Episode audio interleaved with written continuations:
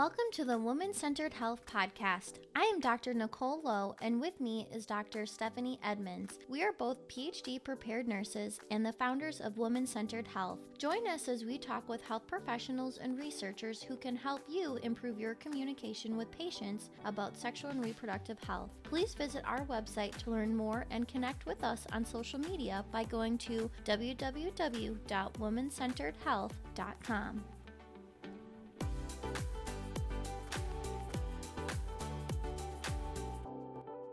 Hi, everybody, and welcome to W Chat. Today, we're interviewing Dr. Diana Carvajal, a physician and researcher, about her work in research with understanding contraceptive decision making among Latinas, specifically the relationship with patient provider communication, trust, and relationships. The notes for this episode will be available on our Patreon page at www.patreon.com slash WCH. Also, we want to keep recording, so please check out our Patreon page to find out more on how you can support us or on our website at www.womancenteredhealth.com. So, Diana, we always like to give our listeners a little background about the person we are speaking with. So, if you could please talk a little bit about yourself. So, let our listeners know about your background, your education and training, and where you currently work and the type of research you do. So, thanks for having me and for having interest in my work. So, I'm a family physician. As you mentioned, I trained in New York City in Washington Heights. That was where I got my start working in predominantly Latino neighborhoods and neighborhoods for which access to care was not optimal. And so from there, I got my start in what I really wanted to do, which was work with what we would consider underserved or vulnerable populations. I've always been really interested in contraception and women's health and this idea that, you know, the healthier the woman is, the healthier her family and her community is, and that reproductive health, particularly contraception, has a lot to do with that. So after residency in New York, I went on to do a research fellowship because I thought that through research um, and really getting information out there was also going to be able to help my patients. And then I did some public health work also in Baltimore and have been working with the Latina population uh, in Baltimore since about 2008. Uh, so that's my background. I started at Columbia, New York City, like I said, and then I was at Hopkins and University of Maryland in Baltimore and have been here for a while now. Can you talk a little bit more about the research you're doing now? So, the work that I'm doing is really focusing on understanding the importance of communication and building trust in relationships between Latina patients and their providers, and how the relationship building really impacts their reproductive health care, but specifically, it impacts their decision making and choices around contraception use and childbearing. And so I really focus on uh, understanding how that relationship ultimately affects contraceptive use, decision making, and their reproductive health. Great. So you kind of hit on this a little bit already, but I'll ask anyway in case you want to say more. We also always ask every guest what informs your perspective. So, why do you do what you do? What's most valuable to you, or what's your philosophy of practice? My personal perspective is is influenced heavily by who I am. So, I am a Latina woman.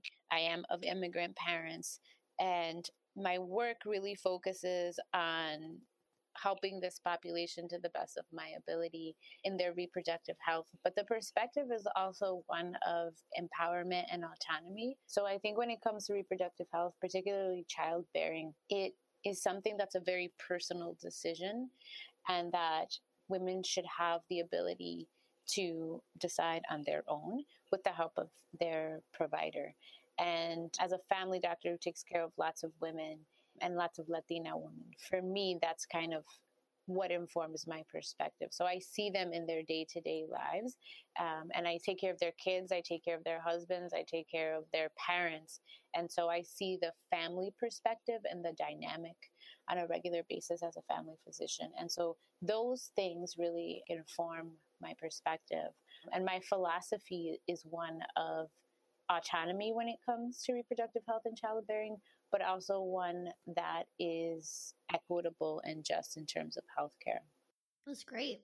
Okay, so like we said, we are going to discuss Dr. Carvajal's work and research regarding Latina women and communication. So let's jump right in.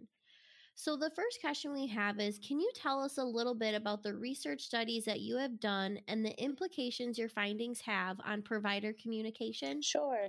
So, done a couple of studies, but the most recent study we have really been trying to understand the perspective of Baltimore Latinas, and I, I will say that the majority of them are immigrant Latinas from Central America and Mexico, which I think is an important distinction. So uh, I'll say upfront that not all Latinas are the same and that they come from different backgrounds and different countries around the world, and that that in and of itself is important.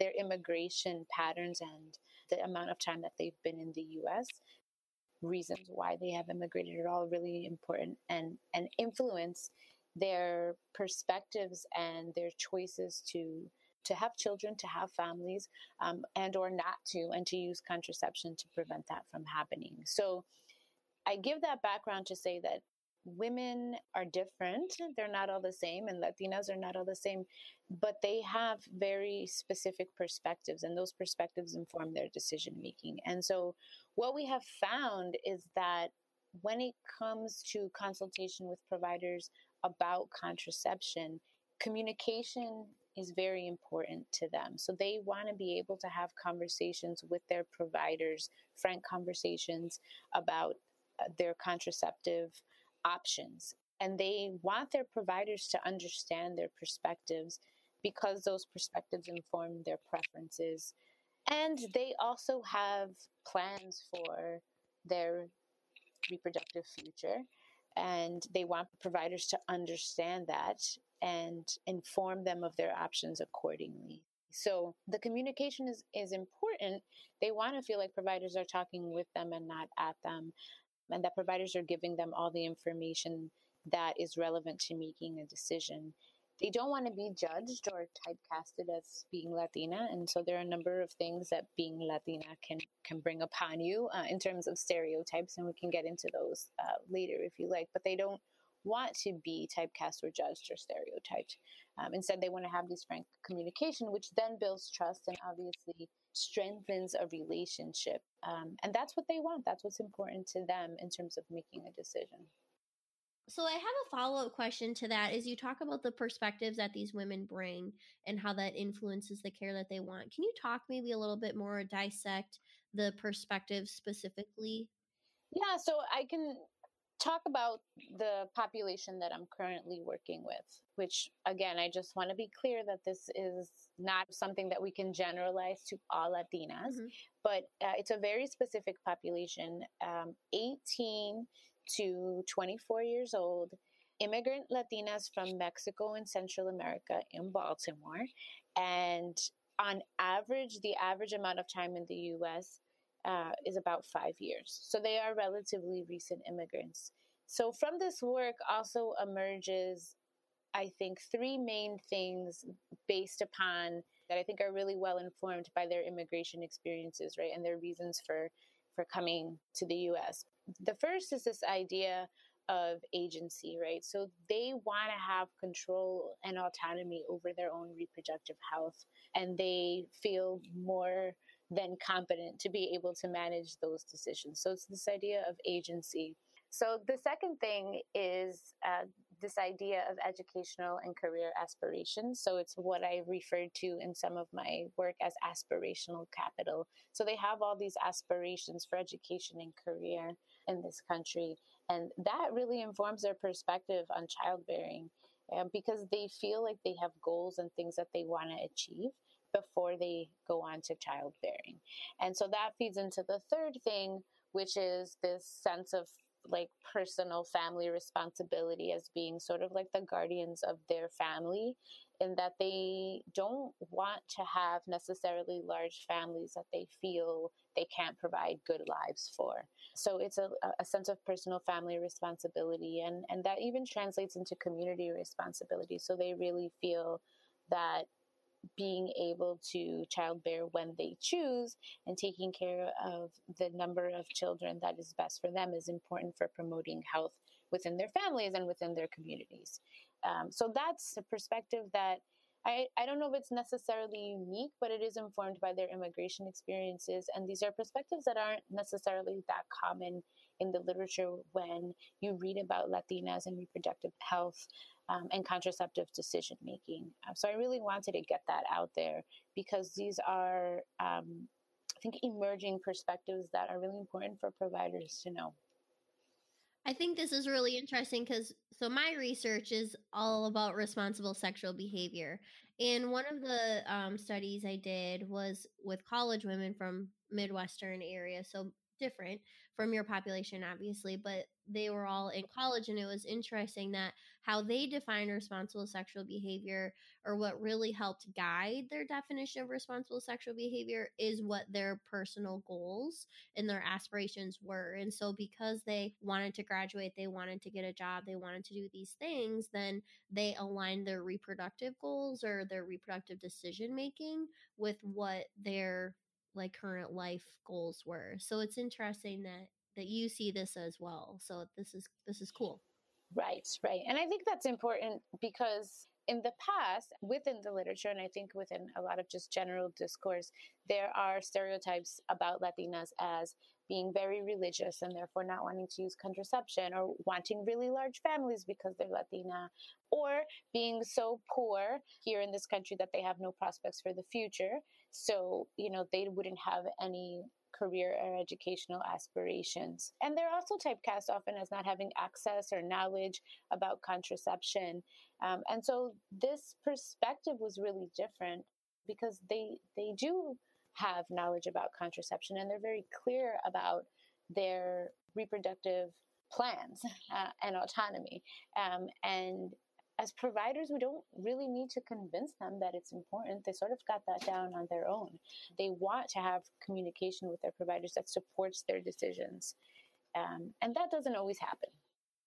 Yeah, I'd like to talk a little bit more about one of those stereotypes about the being poor and not having you know career educational goals and i hear this a lot not just in latina population obviously but um, in women who are in poverty their providers sort of you know being very paternalistic and encouraging birth control when they may desire family have you looked at that at all in, in your research on that experience among Latina immigrants?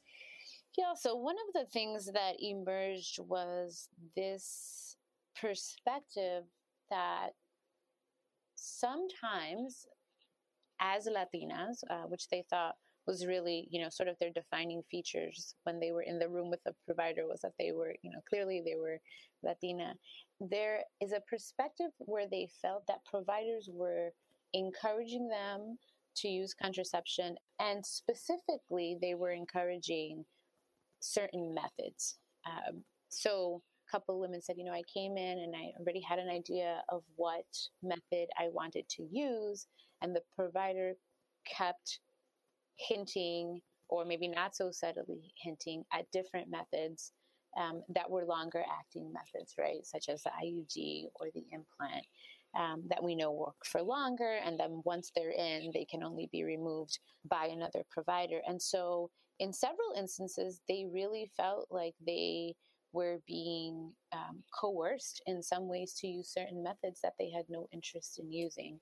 And they often thought it was everything to do with their uh, ethnicity. And so, we as providers we work to provide access and contraception options for all women. I think I'd like to think that most of us do that. But there are times, and, and the literature can can support this, where women feel that they are being coerced to use specific methods that they don't want to use. And it's specifically Latinas feel that way, and African American women have also felt that way. So that's a problem. And you know, as the work, my work shows, it's, it's actually really unnecessary, right? Because women, for the most part, know exactly what they want and they don't need to be convinced or coerced. And particularly because we know that there is a long history in the US of forced sterilization of women of color, this is particularly troublesome. And I think more and more reproductive health in the US is moving toward understanding this perspective of, of autonomy and reproductive justice, particularly for poor women of color. So, in consideration of the the three things you talked about agency, the personal responsibility, and, and the aspirations or the aspiration capital that you talked about how do you then keep those concepts in mind when you are communicating with one of your patients? Yeah, I mean, so this is a hot topic now, right? This idea of patient centered care or shared decision making. And, you know, when you think about it, it's it's kind of like well duh right? It's not that sounds about right. Let's focus on the patient and and let's do some decision making that involves both the provider and the patient with the patient running the show. But that's as the literature has shown and as my research has also shown that's not exactly what's happening particularly with poor women of color which is really really unjust. And so what I do with all of my patients, right, regardless, is let them drive the ship and focus on them. And I start by asking them their preferences right and what they're what they want in in contraception or if they even don't want contraception right so if someone doesn't want contraception then we move on from that because they have every right to make that decision but when i do counseling i really focus on their preferences uh, and answering their questions and supporting their choices you know as long as their choices are healthy choices i.e as long as there's a contraceptive method that is not going to cause more harm than good, right? But that's not the case for most methods. All methods are very safe, right? Just sort of depends on what other health conditions may exist, but most women are pretty healthy. So I really just focus on supporting their decisions and answering all their questions and letting them know that they can communicate with me at any time if there's a question that they have. And I also make it very, very clear that if at any time they don't like this method and want to either switch methods or if they have an IUD or an implant and they want those out, they can call me at any time and have them removed.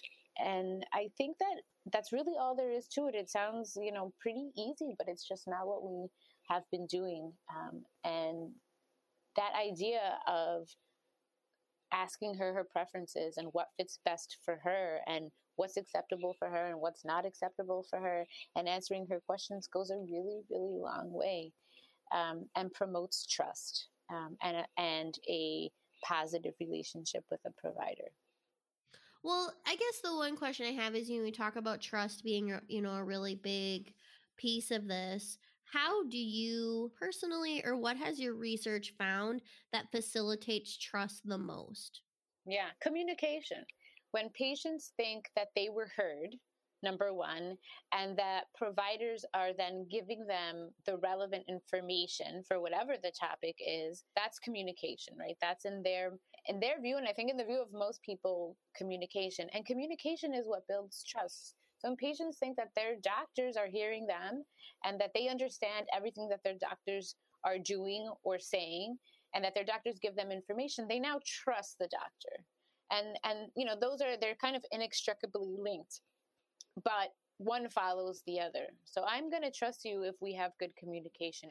And is there anything in particular? I mean, I know this sounds like really basic, but as far as when it comes to like patients feeling like they're listened to, what what can a provider do to, you know, almost maybe like non-verbally or even verbally communicate that yeah. they are listening to them? Yeah. You know, in this very busy age of, you know, of seeing a ton of patients and also having all this technology that we kind of have to work through with electronic medical records, it can be hard. But like the basic things are still important. So eye contact is key, right? Sitting down while you're talking to a patient, not standing over the patient or standing up or typing on a computer. Those things are really important. Acknowledging what they're saying, right?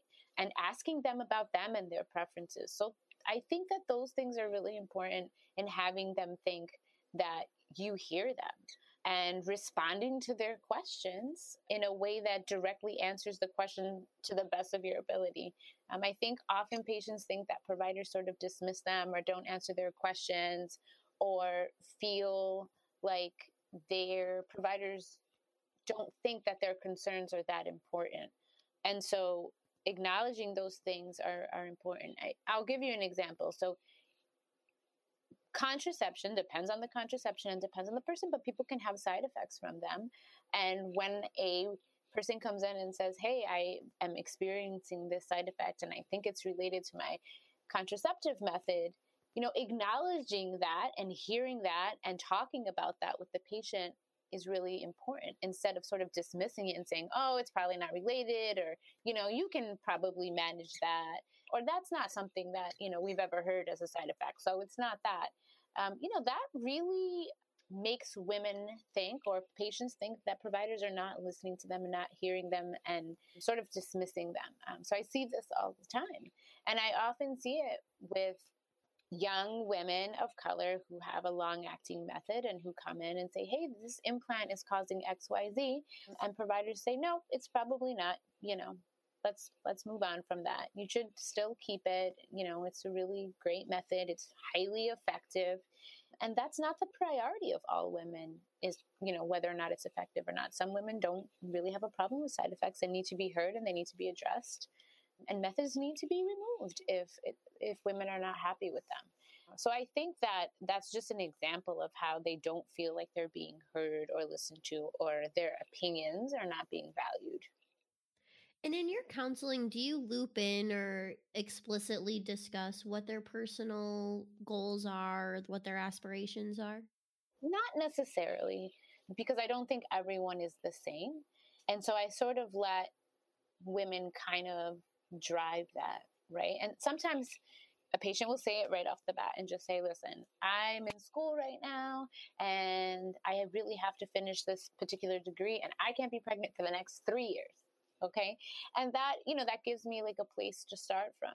But that's not always the case, right? Sometimes women come in with different priorities that drive their decisions to use contraception. And I, and I let that kind of guide the conversation. I, I try very hard not to make assumptions about what people's plans are.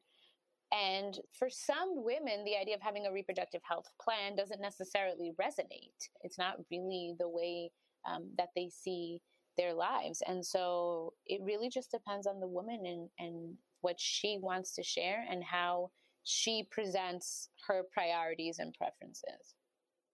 Okay, so you talked about how um, trust is so important in order to get that trust, establishing good communication with your patients. What do you see as sort of the outcome of that trusting relationship as far as patient health outcomes? Yeah.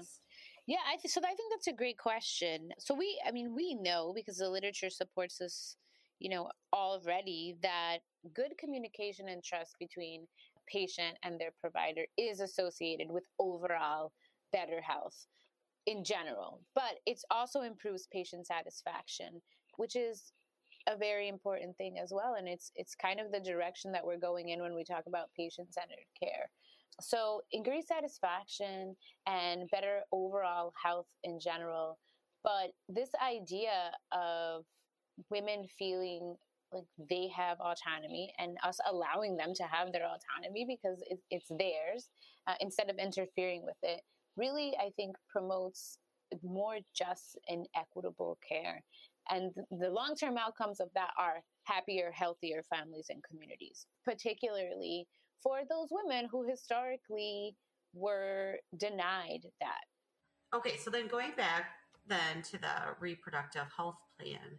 So, my research is in how providers talk to women about their reproductive life plans because it's something that is quote unquote mandated by the Office of Public Affairs for Title X clinics. Sure. So, I wanted to learn how providers are actually doing this. Yeah. And a lot of providers spoke about, and you hit on this as well, that some people really articulate that plan and these are my goals and I don't want to have children until I reach such and such goal. While other women really don't have that and don't see how their reproduction aligns with maybe some of their aspirations. So, could you talk a little bit in your specific population, communicating with women without those goals about contraception or family planning? Yeah. I think you bring up a really good point. I am quite aware of this reproductive life plan stipulation. Um, and I think more and more as providers, we are having this conversation about how the idea of a reproductive health plan may not resonate for everyone. And it may be a little bit paternalistic too, right? So we as providers come up with this concept of a reproductive life plan because maybe that's what we had in our lives, but that doesn't necessarily translate for everyone, particularly low income women who live in underserved neighborhoods or who have sort of different economic circumstances than we do. And so I think more and more we're trying to get away from this idea of what's your reproductive health plan. So because it because sometimes I think women are just like, you know, what are you talking about? That's not really how my life works. Um, and it's also a fluid thing, right? So your plans for having a baby or not can often change and they can change in a short period of time. Um, so that's another reason why reproductive health plans don't necessarily fit for all women. So again, I really focus on letting the woman explain to me what her sort of life perspective is at that moment in time and what her preferences are. And there are times when I say to her, at this point in time, when do you think you want to have children? And that usually centers around questions of, well, how long does this contraceptive method last? Is it long acting or short acting? And so then I ask those questions to, to kind of gauge what they're looking for, and I can better assess, you know, what the options might be. But again, it's really about preferences and kind of what they come to the table with and and what's important to them at that moment in time. And again, women are usually very clear about that in the very beginning. This is what they want, this is what they're looking for, this is what they absolutely don't want. And I think leaving that conversation open also to say, hey, if this doesn't work for you, or you don't like this, or your plans change, or your circumstances change, then feel free to call me or come back at any time. If in this moment you don't want to use contraception for whatever reason, I support that too. If you ever change your mind or want to talk about other options, please come in at any time. So I think that this is not a different answer from the others that I've given, but really focusing on what's important to them, what are their preferences, is kind of how I handle the reproductive life plan. For me, it's no different than really any other aspect of of counseling women in that the focus is on them and their preferences. So, uh, Diana, we kind of want to circle back to some of the research you do because we think it's just really unique. And we did read a few of your articles, and one of your articles talked about the role of age.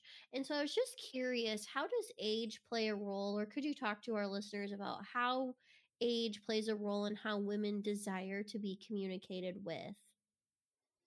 Yeah, I mean, I, I, what, what our research found was that most women, including adolescents, want to have frank conversations with their providers that take into account their preferences. I think, you know, that, that actually doesn't really vary by age. But in our population, women who are under the age of 18, who are still considered minors, right, in the eyes of the law, really have concerns about confidentiality, or whether it's confidentiality from their parents or you know even from their friends and things like that so for those women we found that confidentiality with the healthcare providers and, and feeling secure that that this conversation would be kept in the exam room was really important for them. And that notion of confidentiality really translated to trust. So they felt that when their providers assured them that this was a confidential conversation and kept the conversation that way that that fostered trust for them. So that was important for them. Um, and i think depending on the population but often with young immigrant latinas who don't have a lot of experience with the healthcare system it's not always clear that issues of reproductive health it depends on the state but in, in the state of maryland where i am that issues of reproductive health are confidential and so So I think that that's an important point and is really important for providers who take care of, of young populations. Um, that assuring confidentiality is important to, to build trust. Um, the other question I had related to your population was, and we actually did a podcast on monolingual Spanish speaking women. I think it was episode three or four but we talk about the role of like if you speak or don't speak Spanish with your patients. Mm-hmm. And in one of your studies, you found that providers who don't speak Spanish that it was not necessarily a barrier to care. Can you talk more about this and how right. a provider who doesn't speak Spanish can also be an effective communicator to immigrant Latino women? Sure. Um, so don't get me wrong. I think that there are many Latina patients and many patients who speak a different native language than English are very happy to have providers that speak their native language, right? And I think that that is definitely a positive. But not speaking the native language or not speaking Spanish with this population was not noted as a barrier to care or something that they necessarily thought would impede their decision making. Um, and so, even if there was an interpreter right, sort of associated with the visit, that was not an issue. They still thought that the provider could really focus on their preferences and have communication that focuses on understanding the woman and her background um, and supporting her in her decision making, even if it's through an interpreter. So the women that I worked with just really wanted to be clear that they didn't think that there was necessarily a problem with a provider who didn't speak Spanish because a lot of them had had positive experiences with providers who didn't speak Spanish, but who still focused on their preferences and tried to understand kind of where they were coming from and also tried to listen to what they were saying, even if it was through an interpreter. So, would you say then that trust, you know, there wasn't really a big impact on like the ability to build trust based on if the provider spoke the native language? I, I would say that the research reflects that, yes, that the particular population that we focused on definitely had that perspective that while, of course, speaking their native language with a provider and having the provider understand them and speak back to them was ideal, it wasn't an absolute requirement, right, for getting good contraceptive counseling and care. Great It was just interesting to have that have your perspective kind of the research side of it you know to compare with our previous episode with like the practical side of it too yeah yeah. I mean it, it's always great to speak someone's language right? And i think that that in and of itself often fosters trust and communication obviously. But providers who don't speak spanish can take care of immigrant latinas um, in a way that's patient centered as well. So Diana just with your work specifically with Latina immigrants from Central America and the current policies that's going on in our country, how do you see this impacting your patients, mm-hmm. um, like sort of on this day to day practice level? Yeah, it's it is something that you know I thought about from actually the moment that we had an administration change and have thought about it with the policies that have been happening more and more in different cities and obviously at certain borders. So, you know, I would say that the way that my immigrant Latina patients are affected is no different from how other immigrant Latino patients are being affected. And so, what we have noticed is that people are afraid, and they are particularly afraid to seek healthcare access, whatever it might be, and contraception is included for fear of repercussions related to their immigration. And so when people are afraid to seek care, they just don't. And so we see fewer and fewer of them, and fewer of them at this point want to engage, right? Because there's there's a lot of substantiated fear about what the repercussions of that might be for them and their families. And that's kind of the simple answer to where we are right now. And frankly, we're stuck here for I don't know how long, but that's the situation. And just to sort of follow up on that, if you do any advocacy work Do you have any advice or suggestions for other providers who may want to advocate for their immigrant patients? So I think it depends on where you work and it depends on what you're able to do in your office setting. So there are settings where you can see a variety of patients, regardless of insurance status or immigration status. And there's sliding scale fees attached with that. And there are there's a limited amount of information that they have to provide. And so in that case, you can provide reassurance to your patients that they are safe there. But that's not true for every place, right? I, and I don't think in this current political climate we can assure that all of our immigrant patients are safe from the repercussions of some policies that, that are being put into place. And so the advocacy really falls in keeping your patients safe to the best of your ability um, and being frank with patients for whom it might not be safe. And then voting. that's a that's a big thing, um, and being active in your state legislature when it comes to these policies and being the voice of healthcare and well-being for these communities. Yeah, thank you. I just wanted to sort of bring that up because I think that's a glaring issue right now. Yeah, I really hate to be so grim about it, but I also want to be quite frank about what our patients are facing.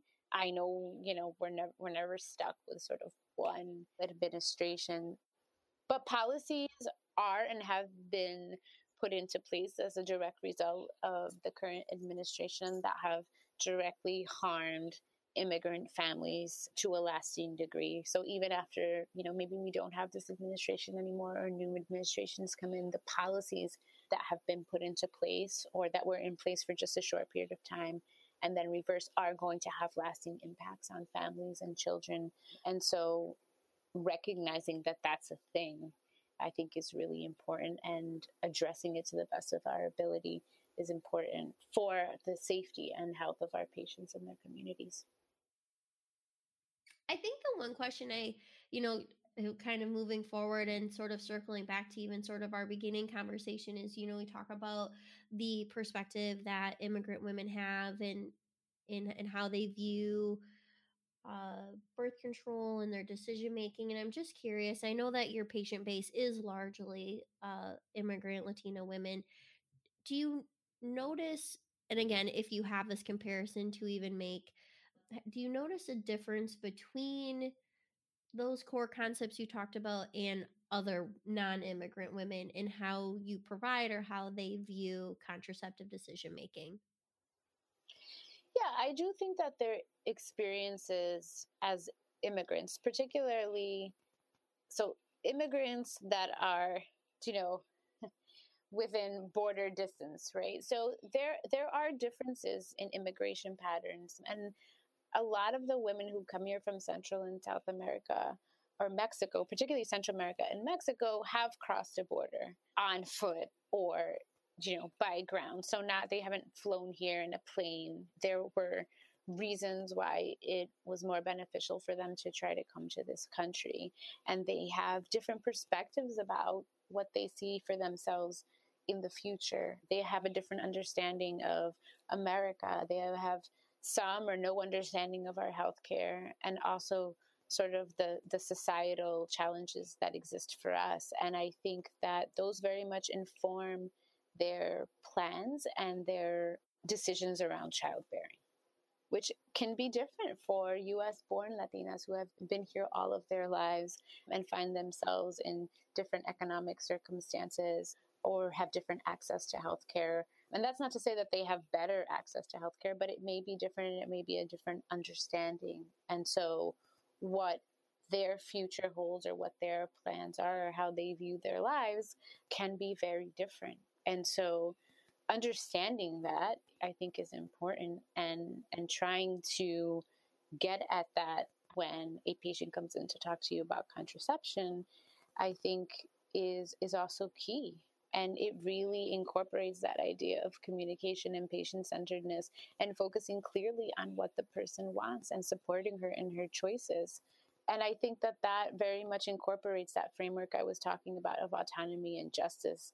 And for particularly underserved women of color, whether they're US born or not, obviously Latinas are my population of interest, but supporting that ability for them to have control over their own childbearing and make decisions for themselves and for their families, that's really critical to getting at just and equitable care um, and achieving this idea of reproductive justice that you know we're all talking about now. But this justice is really a central tenet of good healthcare, and and I think it's it's a person's right, and this this has to be honored if we're going to achieve equitable care. So, does or how does your communication change or conversations vary depending on if women are more like recent immigrant women versus, you know, native Latina women, if that makes sense? So, it only varies in how the patient drives the conversation, right? It doesn't really vary in what I specifically bring up, right? I still let her drive the conversation and explain to me what's important for her and what her preferences are. And then she decides kind of what she wants to share with me and what's important and what her um, specific needs are when it comes to contraception or childbearing. Mm-hmm. Um, so I am acutely aware that immigration experiences affect decision making and that um, you know where you're born or where you live or what your economic um, circumstances are are also important factors to understand. So i listen for them right and i hear them but i don't change my approach to counseling and conversations. It's still something that as much as they want to the patient drives.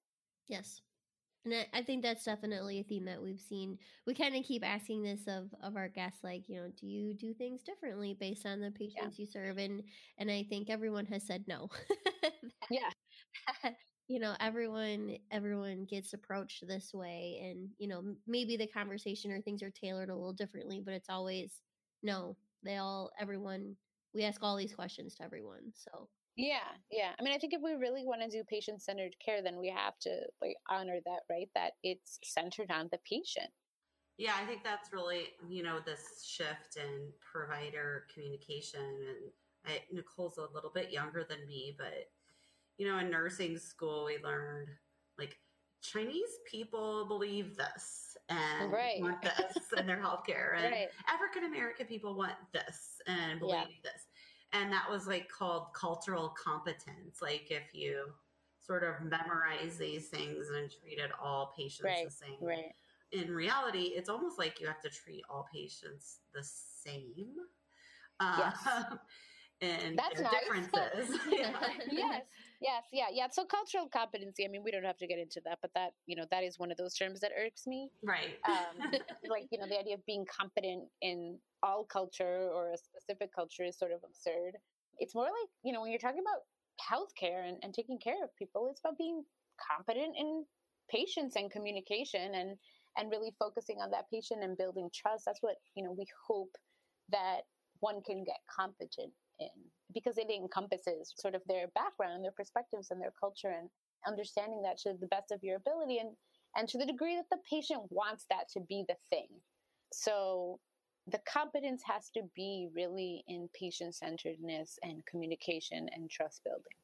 Yeah, and I think I just want to bring that up in that we have some some of these episodes where we kind of lump a specific population together and it's not because oh everybody from this population is the same and this is how you manage that population. That's not what we're really getting at. It's just bringing awareness to some concerns that people from the population have or just really what does that look like? What are those patients experiencing that might be different than other people? Really it comes down to your specific patient. Yeah yeah i think that's true that's true and you know in in my work i'm not trying to say specifically okay latinas are different from all other women and we need to do things in this specific way but the point was really to say communication and trust is still very important to them. And putting them in a box or typecasting them or judging them or considering old stereotypes or even new stereotypes is not helpful and doesn't promote health or happiness or community well-being. And so in the past because i specifically feel as a latina and as a healthcare provider that latinas are often typecast and stereotyped i really wanted to do this work and get this work out to show that that's not the case. And that many of the same things that any woman, right, the mainstream woman, whoever that is, or any other woman would want, is no different for this particular population of Latinas, and honoring that is important. So we've talked about, or you've kind of brought up being typecasted or stereotyped a few times now, and I'm just curious, what would you say are the most common or prevalent stereotypes out there that maybe providers or societies hold that are damaging to yeah. women? Yeah, um, and I'm gonna, you know, I'm gonna say that I don't have hard evidence or stats, but I will tell you sort of anecdotally what I know mm-hmm. and what I believe is the most damaging. So, a very common one is that they are religious. Most Latinas, and this is a fact, right? Like they come from Catholic backgrounds, and so therefore they don't want contraception. That's one. Latinas um, have very dominant male partners. There's a lot of machismo involved, and so the male makes the decision many times, and and we have to focus on that. That's a second one, right? A third one is well, Latinas want really big families. You know, they just want to have lots of kids, so they don't really want contraception. So those are damaging, right? And then the others are well, some of these women come from poor backgrounds in neighborhoods with unequal access to public education, which is true. But because of that, their prospects in the future are not that good. So maybe there's nothing else for them to do but have kids. So that's another one. So, you know, why do they need contraception?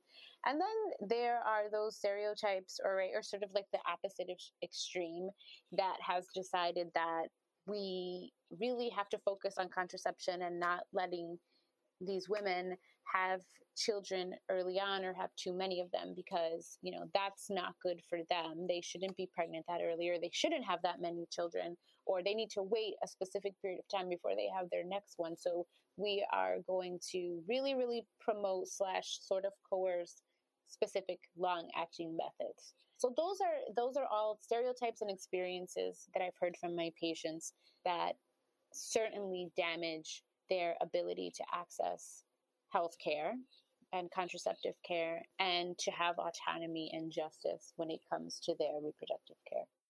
So another concept that you have brought up and that we I probably would say almost every episode somehow we get on the topic of empowerment and I think this aligns with a lot of the stereotypes that you discussed is that maybe Latino women again as a stereotype maybe aren't an overly empowered population. And so I'm just curious from your standpoint you know, what is your view on empowerment within this population? Yeah, I guess just what's your view with empowerment? So, you know, I've thought about this previously and I think about this concept of empowerment and I don't know, there's something sort of about it that doesn't sit well with me just thinking about the history, right? Um, particularly when we're talking about contraception and when it when we think about the historical injustices and the forced sterilization uh, of Latinas and African American women and other poor women in this country. And so I have to really stop and think about what empowerment means and, you know, sort of who that's referring to. Is it referring to this, like, you know, paternalistic mainstream society giving them power because, you know, we can? Or do they already have the capacity and, and, agency for power, right? So, do they already know what they want and have that agency? And I think that the answer is yes. I think that that women can make their own decisions and they don't they don't need anyone else, right? They they're they have the capacity to do that and they know what's right for them. So I don't think it's necessarily about sort of this mainstream paternalistic society giving them power and right sort of this idea of empowering but it's more about not interfering with their self power right what they know and have and are perfectly capable of um, right? So it's not deprivileging them right and taking that away or taking away their power or interfering with it, but just letting them have that autonomy and that justice that they're entitled to um, and that they're perfectly capable of exercising on their own. Yeah, so Stephanie, like, yeah, and, and it's interesting. I would say that probably most of the conversations we have about empowerment is a, a lot of our guessing. You know, it's not something I give my patients. You know, this is something yeah. within them that maybe, you know, we can help foster or, you know, the I think in our last interview we talked about uh, well that that's not aired yet. She talks about you know goal setting and success to show them that they have the power within them that empowerment is within again not something that someone from the outside gives them and i think that's what you're saying too and and so i yeah i guess kind of my follow-up is like do you feel like you're that the women you know the immigrant women recognize this power within them and feel that they can exercise this or how does that oh yeah. Yeah.